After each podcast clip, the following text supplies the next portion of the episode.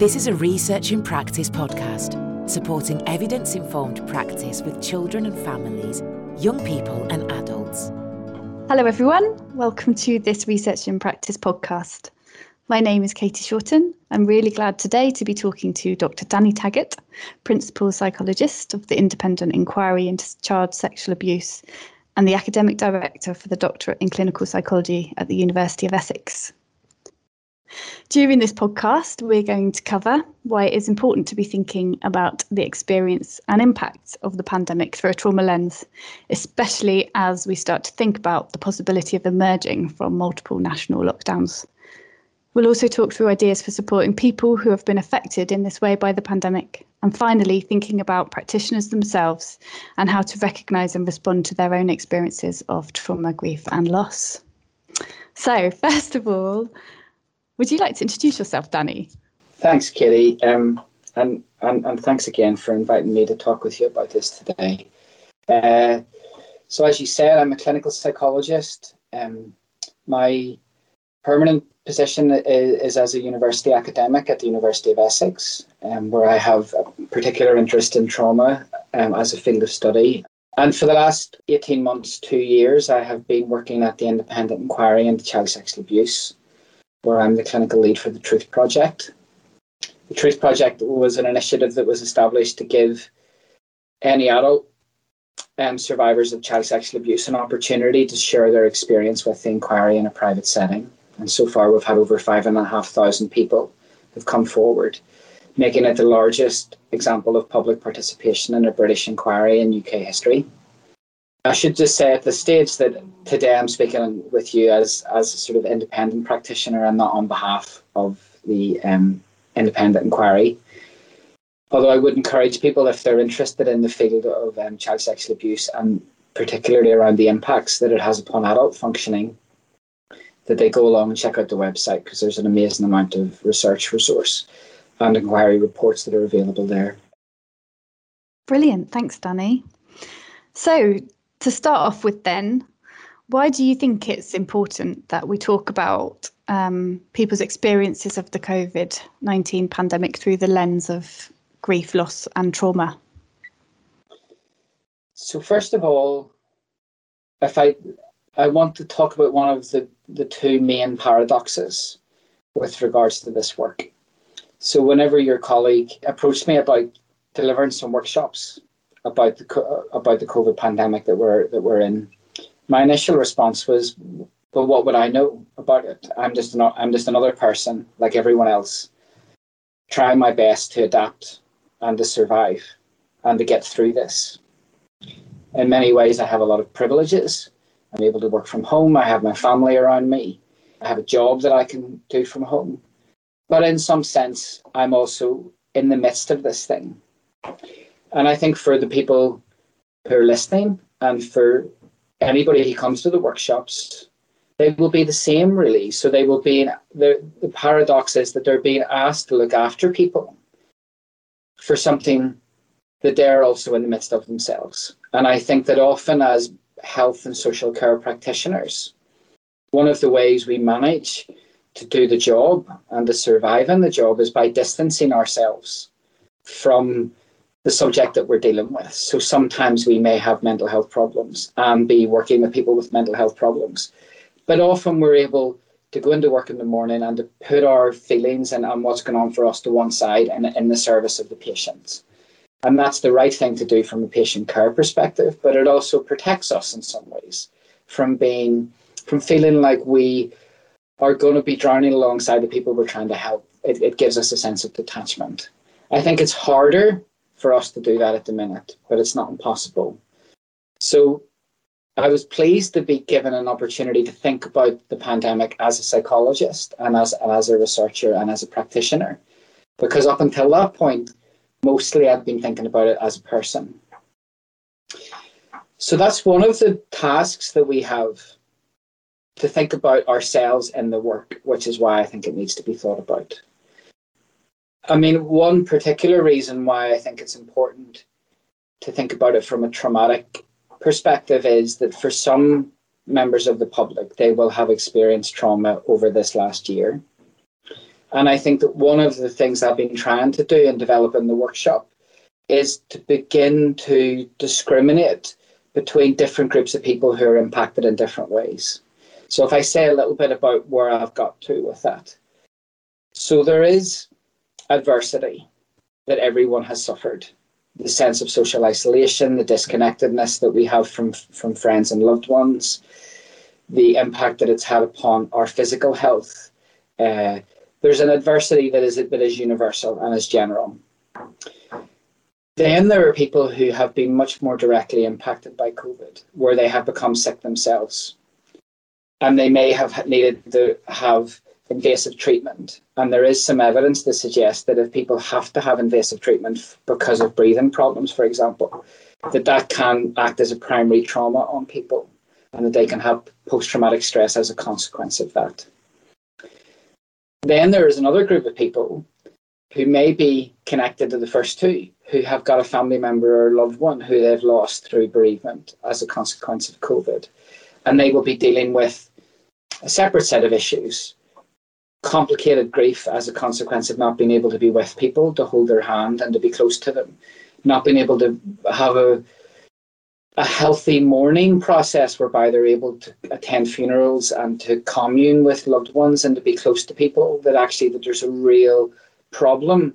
Another paradox of, of the pandemic is that the thing that we do when we're distressed as social animals is we seek out the comfort and care of loved ones and we seek out social proximity most of us seek, seek out social proximity and that's the opposite of what we've had to do so there's been a real disruption to mourning and grieving processes for people who have lost loved ones.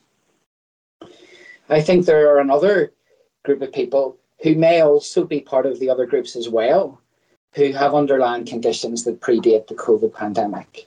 So, people who have pre existing mental health problems. One of the groups that I'm particularly interested in is people who have suffered childhood trauma. And we know that whenever we suffer childhood trauma, that there's an increased likelihood we're going to struggle with our physical health with our mental health, and with our ability to be socially integrated. All of those areas are at increased risk during a pandemic. So, childhood trauma survivors are more likely to be negatively impacted if they catch COVID because of underlying health conditions. They're more likely to have mental health problems re-emerge as a or become exacerbated as a consequence of the pandemic, and and given that they're already a group of people who are socially marginalised, they're also likely um, to have that exacerbated by what's going on. The final group who I was thinking about is people who are economically and socially marginalised, who live in a state of economic precarity anyway that has been exacerbated by the pandemic, who come from particular backgrounds that we know have been more negatively impacted by the pandemic as well. So the sort of structural social inequalities have been exacerbated by, by the pandemic and put certain groups of people at increased risk. So I think that there's five groups there that I've identified. They're not discrete, so lots of people may exist in more than one of them. But it begins to give us a sense of how we can begin to differentiate the different ways that clients that we work with, or perhaps groups of clients that we work with, may be impacted in different ways to different degrees. So there's a cumulative impact of being affected in more than one way, of belonging to more than one of these groups which which is why we're not all in the same boat. That, that, that we, we're all living through this pandemic, but but it's not impacting us in the same way. Thanks, Danny. Yes, I have heard a great quote that was um, on Twitter recently around we might all be on the same sea or in the same storm, but absolutely people have got different experiences are in, and are in different boats at different stages, kind of in their response um, to to the pandemic in terms of their experiences. So yeah, that that building on the we're not in the same boat, but we might we might be in the same storm kind of analogy there. Um, so yeah, what you've described is a really kind of complex set of potential interactions of different experiences current experiences or, or born out of previous experiences and also the paradox between that which is going on for the people that we serve and the people that we're supporting and working with, and also what is going on for ourselves as practitioners. Practitioners that are listening to this podcast will be working in person centered and strength based ways. That's kind of the backdrop, the human rights, person centered, strength based ways of, of, of social care practice. But I'm wondering whether there are any general pointers you can give to practitioners in terms of supporting them if if they feel that this is this might be something that's affecting them or happening to them. So if we think about the impact upon staff, staff well-being in the midst of this pandemic, interestingly, as a psychologist, one of the research findings that came out of Wuhan early on, whenever they were, whenever they um, assessed the needs of frontline healthcare practitioners dealing with people coming into intensive care units, is, and this fits with other post-disaster trauma research, that actually debriefing and psychological treatment in the midst of the disaster is not necessarily very helpful. That, that it's contraindicated, that, that, that, that people should, if left alone, can often recover and heal in sort of fairly natural ways through using peer support, through and uh, uh, you know through through sort of being practically assisted by their employers to have the right kind of PPE equipment, for example, to be given some latitude with regards to um, work pattern, uh, to be able to manage their own diaries in a way that they don't feel overwhelmed or overburdened. But it tended to be more practical solutions rather than debriefing, reflective practice, clinical supervision in the midst of things that seem that the the evidence seems to suggest that that's both what people want and based upon other um, post disaster um, trauma research. For for a majority of practitioners and majority of people affected, actually that's the best outcome. In saying all of that, reflective practice and ongoing reflective supervision are very good um, forms of sort of psychological hygiene generally. So if that was part of someone's routine, I certainly wouldn't want them to stop doing it. Uh, it's more to be cautious about implementing lots of staff well-being that requires high levels of staff reflection when they're in the midst of having to deal with a crisis situation. That that, that, that isn't always helpful. And certainly in social care, my work with social work colleagues over many years in child protection services really helped me understand that if they're dealing with an incredibly traumatic, difficult case with a high level of violence in a family home, for example, or with real concerns about the children being sexually abused, or with the potential for ch- child removal, there's a real risk in asking them to slow down and tell you about how they feel because they need to get through it. They need they need to do the job, and there may be time after things have calmed down, after the crisis is over, where you can help them process and think through what they've been through. But it isn't it isn't always a good idea to to, to force them to do that in the moment. That's that's super interesting in terms of kind of what we might have just been experiencing and just been through. but I'm wondering, just building on what you're saying, then, if at this point in time when we're recording this podcast, there's a roadmap to um, out of lockdown, um, which is kind of getting closer. So, thinking about as we move out of that crisis moment and start to think about transitioning back into um, a society of interaction and, and, and social contact and um, maybe a bit of release and relief, is there anything that you think from a trauma perspective that that we could be thinking ahead or planning for in terms of what the impact on mental health in the long term might feel like and what might be able to be put in place or planned for now?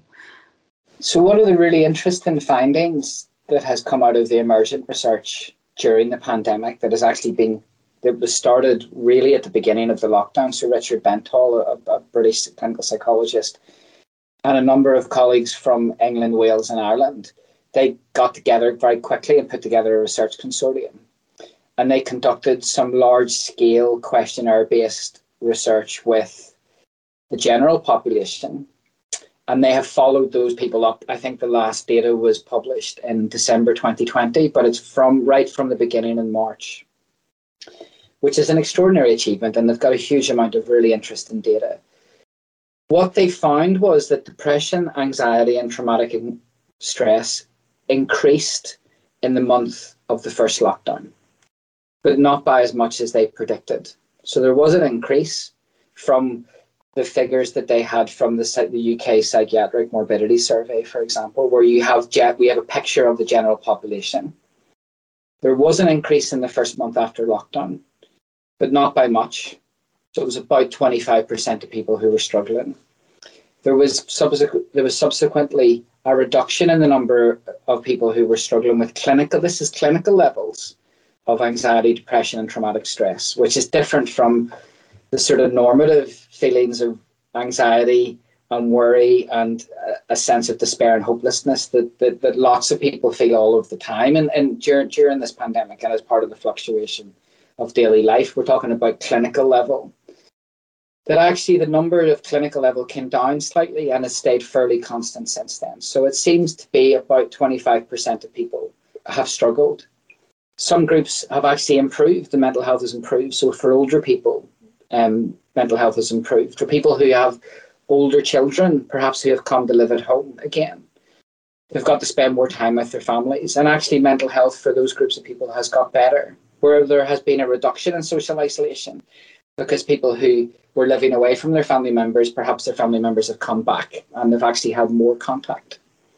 For the 25% who have either deteriorated further from quite a low point to begin with, um, or have gone from an, from being okay enough to in a clinical range. Um, the risk factors for those people are, and this is in relation to depression, anxiety, as well as traumatic stress. The risk factors is having younger children in the, in, in the home, so having a lot of pressure to homeschool.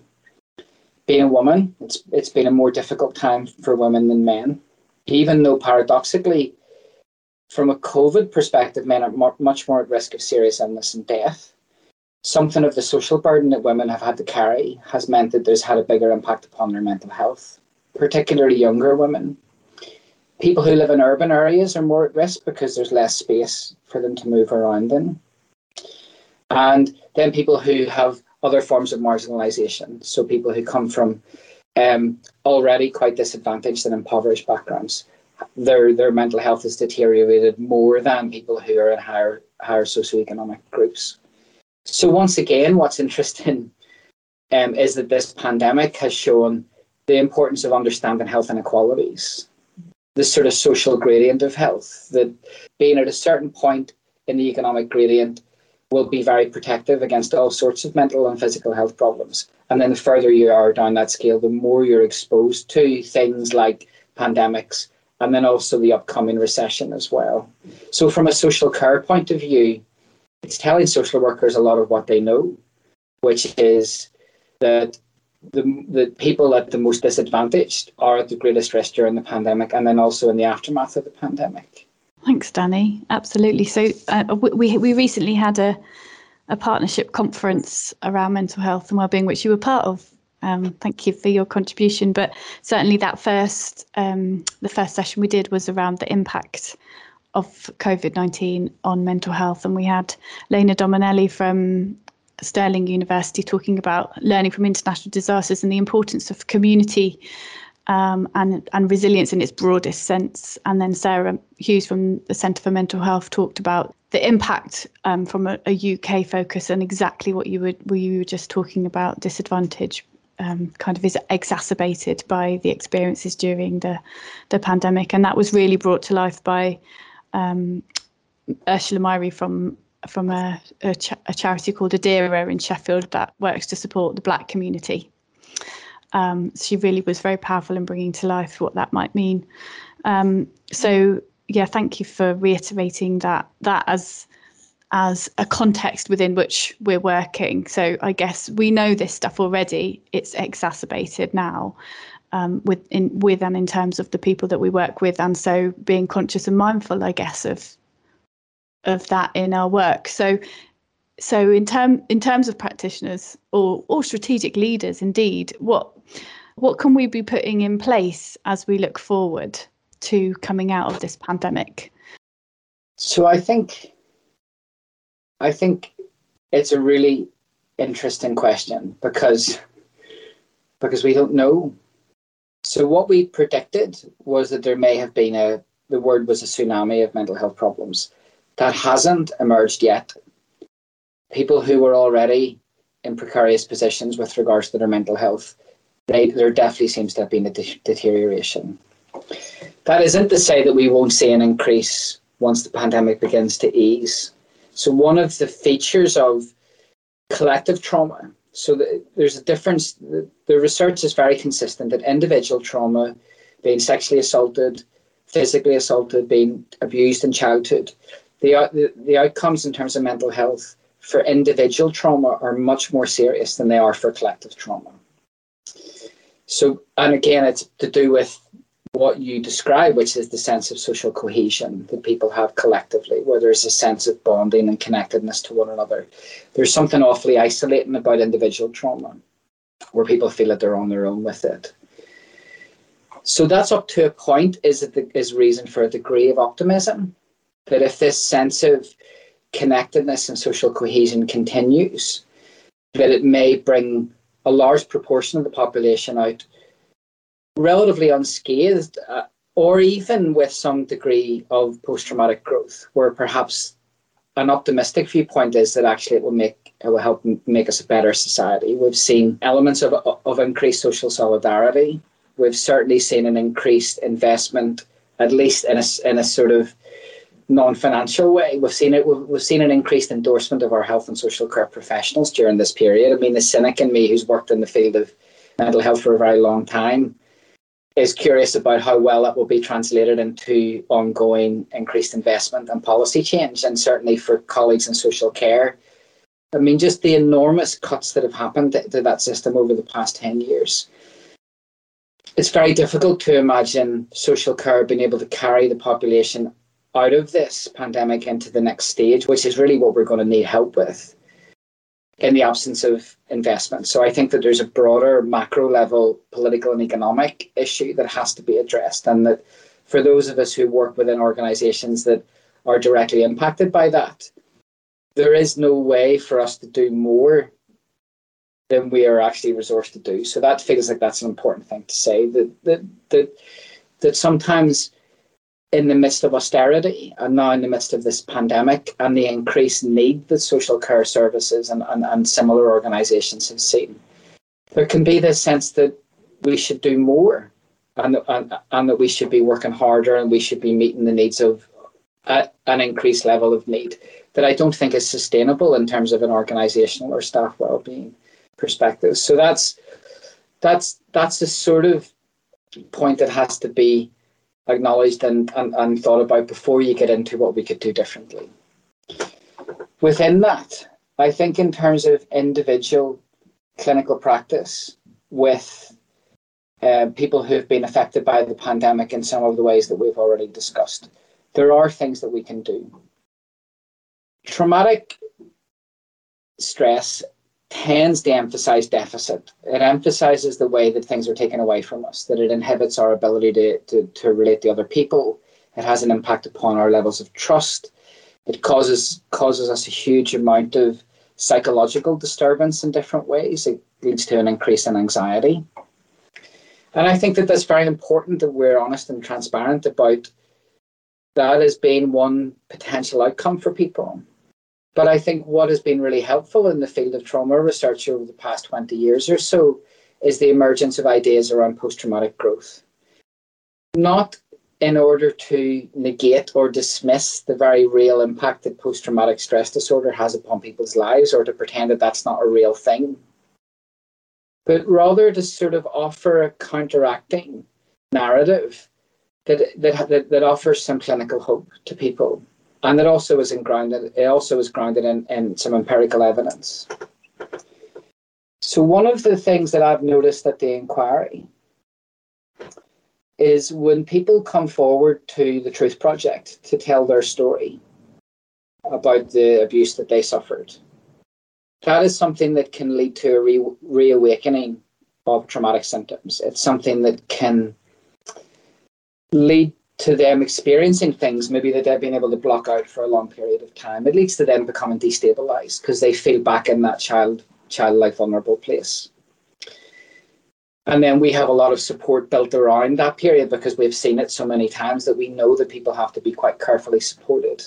When they get to their session, the experience that the, the, feedback I get consistently from the facilitators who run those sessions is that people ex- people find being able to tell their story, being able to make meaning of what has happened to them, and being able to feel like they've made a contribution to the inquiry, that that is a deeply empowering and powerful transformational experience for lots of people who we see. Now, how much that is sustained post the session, it's hard for me to judge because we we have some data about follow up about how people have fared after their truth session, and we have reason to be encouraged by what the feedback has been that we get. But I don't have a huge amount of data to, to guarantee that this is a long term sustained um, change. I hope for some people it is.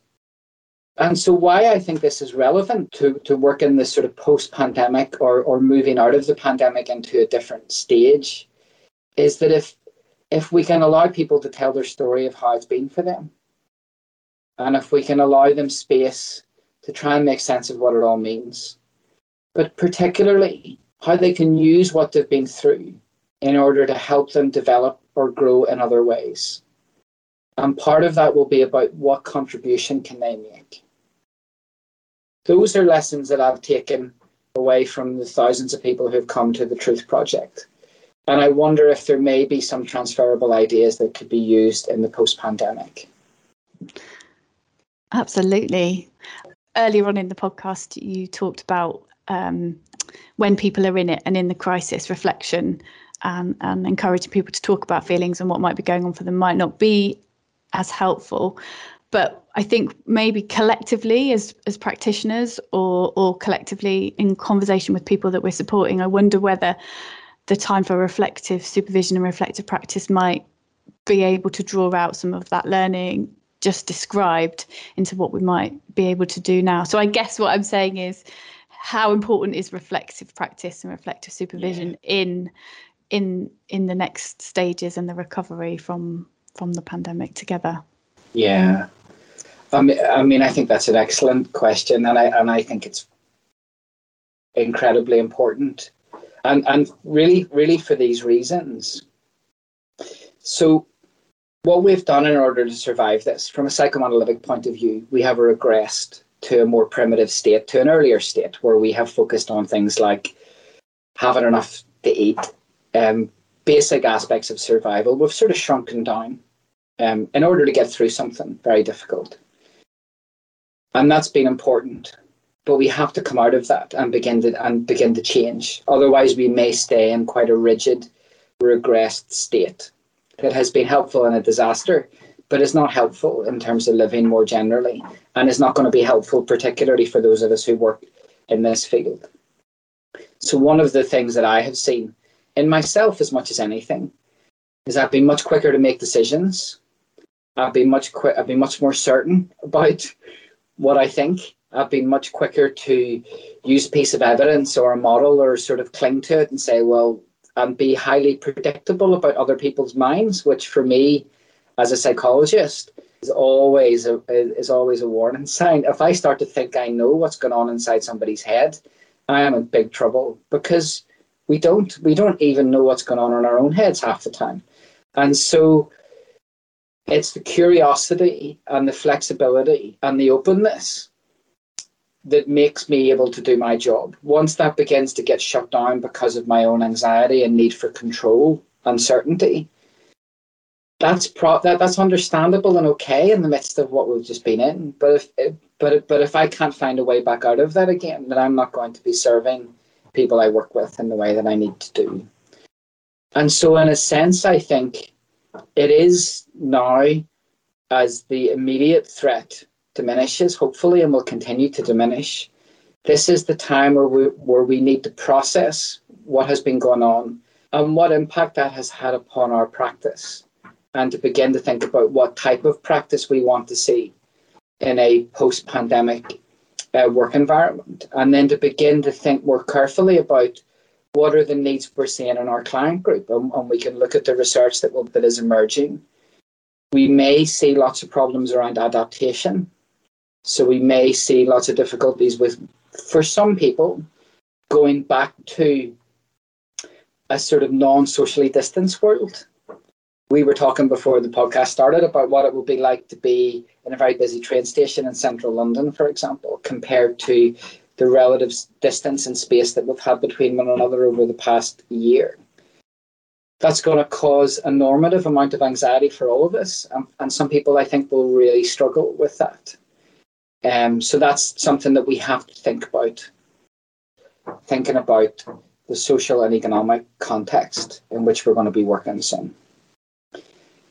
And there is going to be an economic retraction, there already is. There's likely to be a recession. We know from previous experience that the way the British state copes with and manages um, economic recessions is to cut public services and to cut support services for people. So welfare, welfare and social security have been very badly affected since 2008, as has social care provision.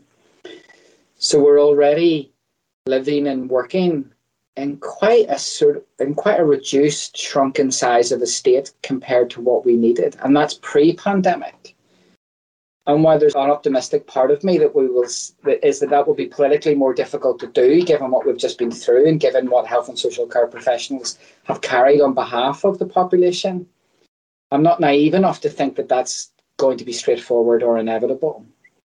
And so for me, reflective practice, supervision, discussion with colleagues, it's really important to think about what's possible in the context that we're in. And it's almost like we have to look at it through two different perspectives. We have to look at what is the social and economic context that our client group are managing right now, and how is, how is that impacting their ability to move on from the pandemic and to engage in forms of post traumatic growth? Are they at risk of getting stuck in some way because of a lack of choice or a lack of control or a lack of access to decent services? We may not be able to do anything about that reality for them, but at least we can use it as part of our formulation in terms of how we think, why we think that they're struggling in the way that they are. And then we also need to look at it from the perspective of the services that we work in and the limits that are within that. So, one of the big things that I have been thinking a lot about in the years leading up to working at the inquiry and then since working at the inquiry is the sort of explosion of interest in trauma informed care. And I've done some research and, and written quite a bit about the area really and, and, and overall I'm someone who is very much in favour of it because I can see, you know, up to two thirds of people in the mental health system have got a childhood trauma history.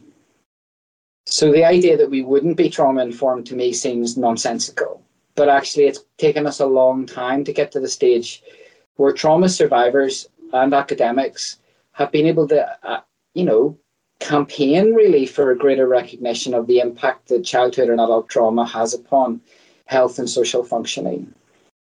So I, I want to celebrate and herald and encourage that change, but I also think that there are risks in thinking that trauma informed care can be applied in the context of uh, retraction of support services generally. One of the things that causes me some concern is that I'm seeing the brand or the slogan of trauma informed care being used without any real substance being built into how how that is going to be done organizationally, how the organization is going to take responsibility for that, and how it's going to be supported um, with staff.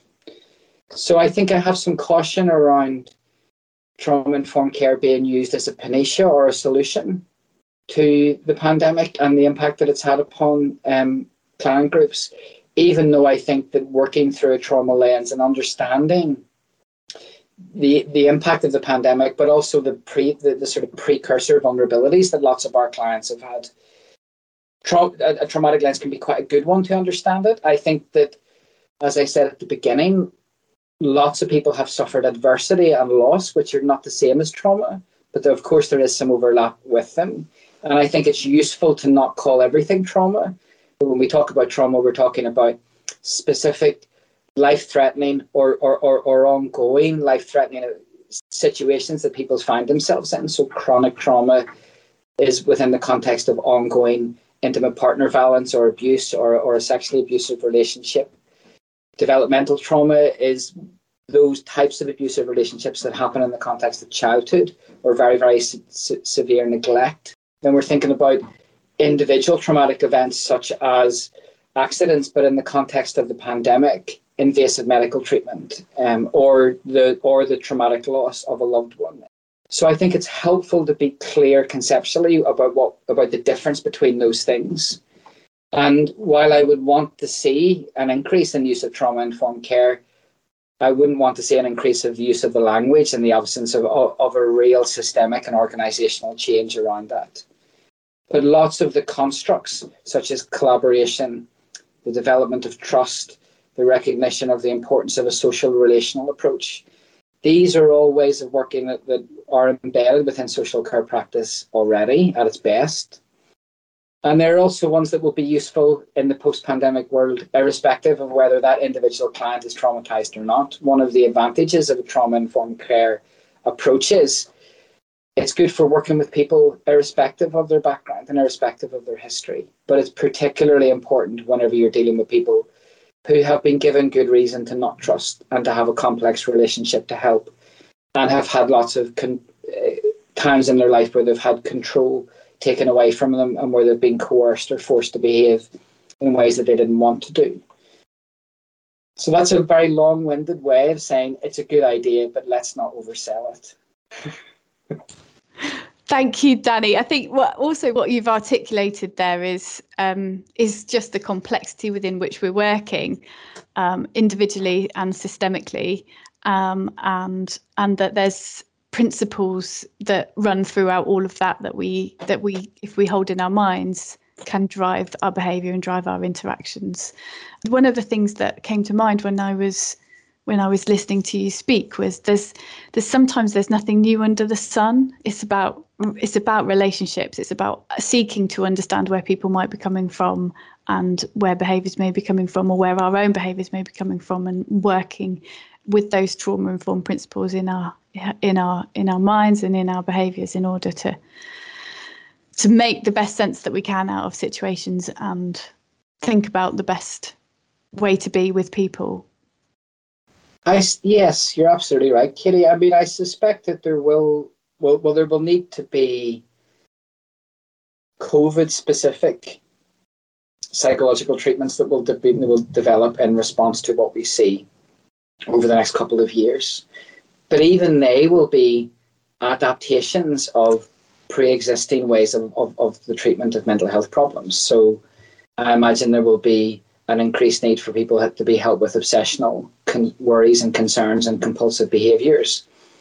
And that may have a particular complexion that is different from what we saw before because we've all been forced into behaving in a slightly obsessive compulsive way in a moderate way and it may be that, that for some of us that's a struggle to get away from and that actually that, that, that, that becomes more of a clinical level problem but but that would be an adaptation of what we already have. And actually, I think that adjustment problems are going to be a big issue. I think issues around complex grief are going to be a big issue. But as you say, we have we have ways of understanding and thinking about those, and while they will develop in response to the way that, that they're expressed within the particular context of the pandemic, I think it's important that clinicians and, and practitioners feel empowered to know that the core components of good social work relationship based practice is going to be the foundation on which any of these other things are built upon. Wow, what I what an amazing um, point to be ending with a sense that what we do and have done um, will see us through with some adaptation and change and con- consciousness around what, what our current situation is.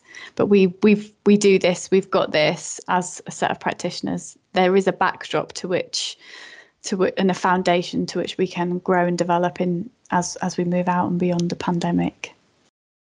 So thank you, Danny. I can I always uh, love hearing you speak um, and hearing your reflections and your your clear articulation around um, so many different angles within social care practice and how it how the, the, the transference across from your psychologist experience can be used to support us in in adult social care. So thank you so much for your time today. Before we finish, is there anything you wanted that, that you wanted to say that you haven't had a chance to say? Well, thank you for asking such well articulated and pointed questions because I think one of the things with this whole area is that it can feel quite overwhelming. And so maybe what another way forward for us as practitioners that can be in supervisory relationships but can just be in dialogue more generally is that through talking about these things we can make sense of our own experience and that can help us to then think about the work that we do but that can only really happen through dialogue because in the com- in the context of this conversation my thinking has become clearer than it was at the beginning because there's something about the sort of totalizing impact of the pandemic that can make it very difficult for us to think at all. It almost feels like an attack on thinking. And so thank you for helping me to think as well. thank you, Danny. Thank you for helping me to think. And I'm sure thank you for helping the listeners to think as well.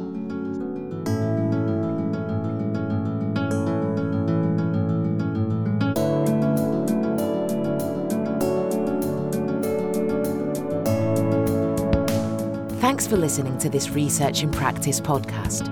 We hope you've enjoyed it. Why not share with your colleagues and let us know your thoughts on Twitter? Tweet us at ResearchIP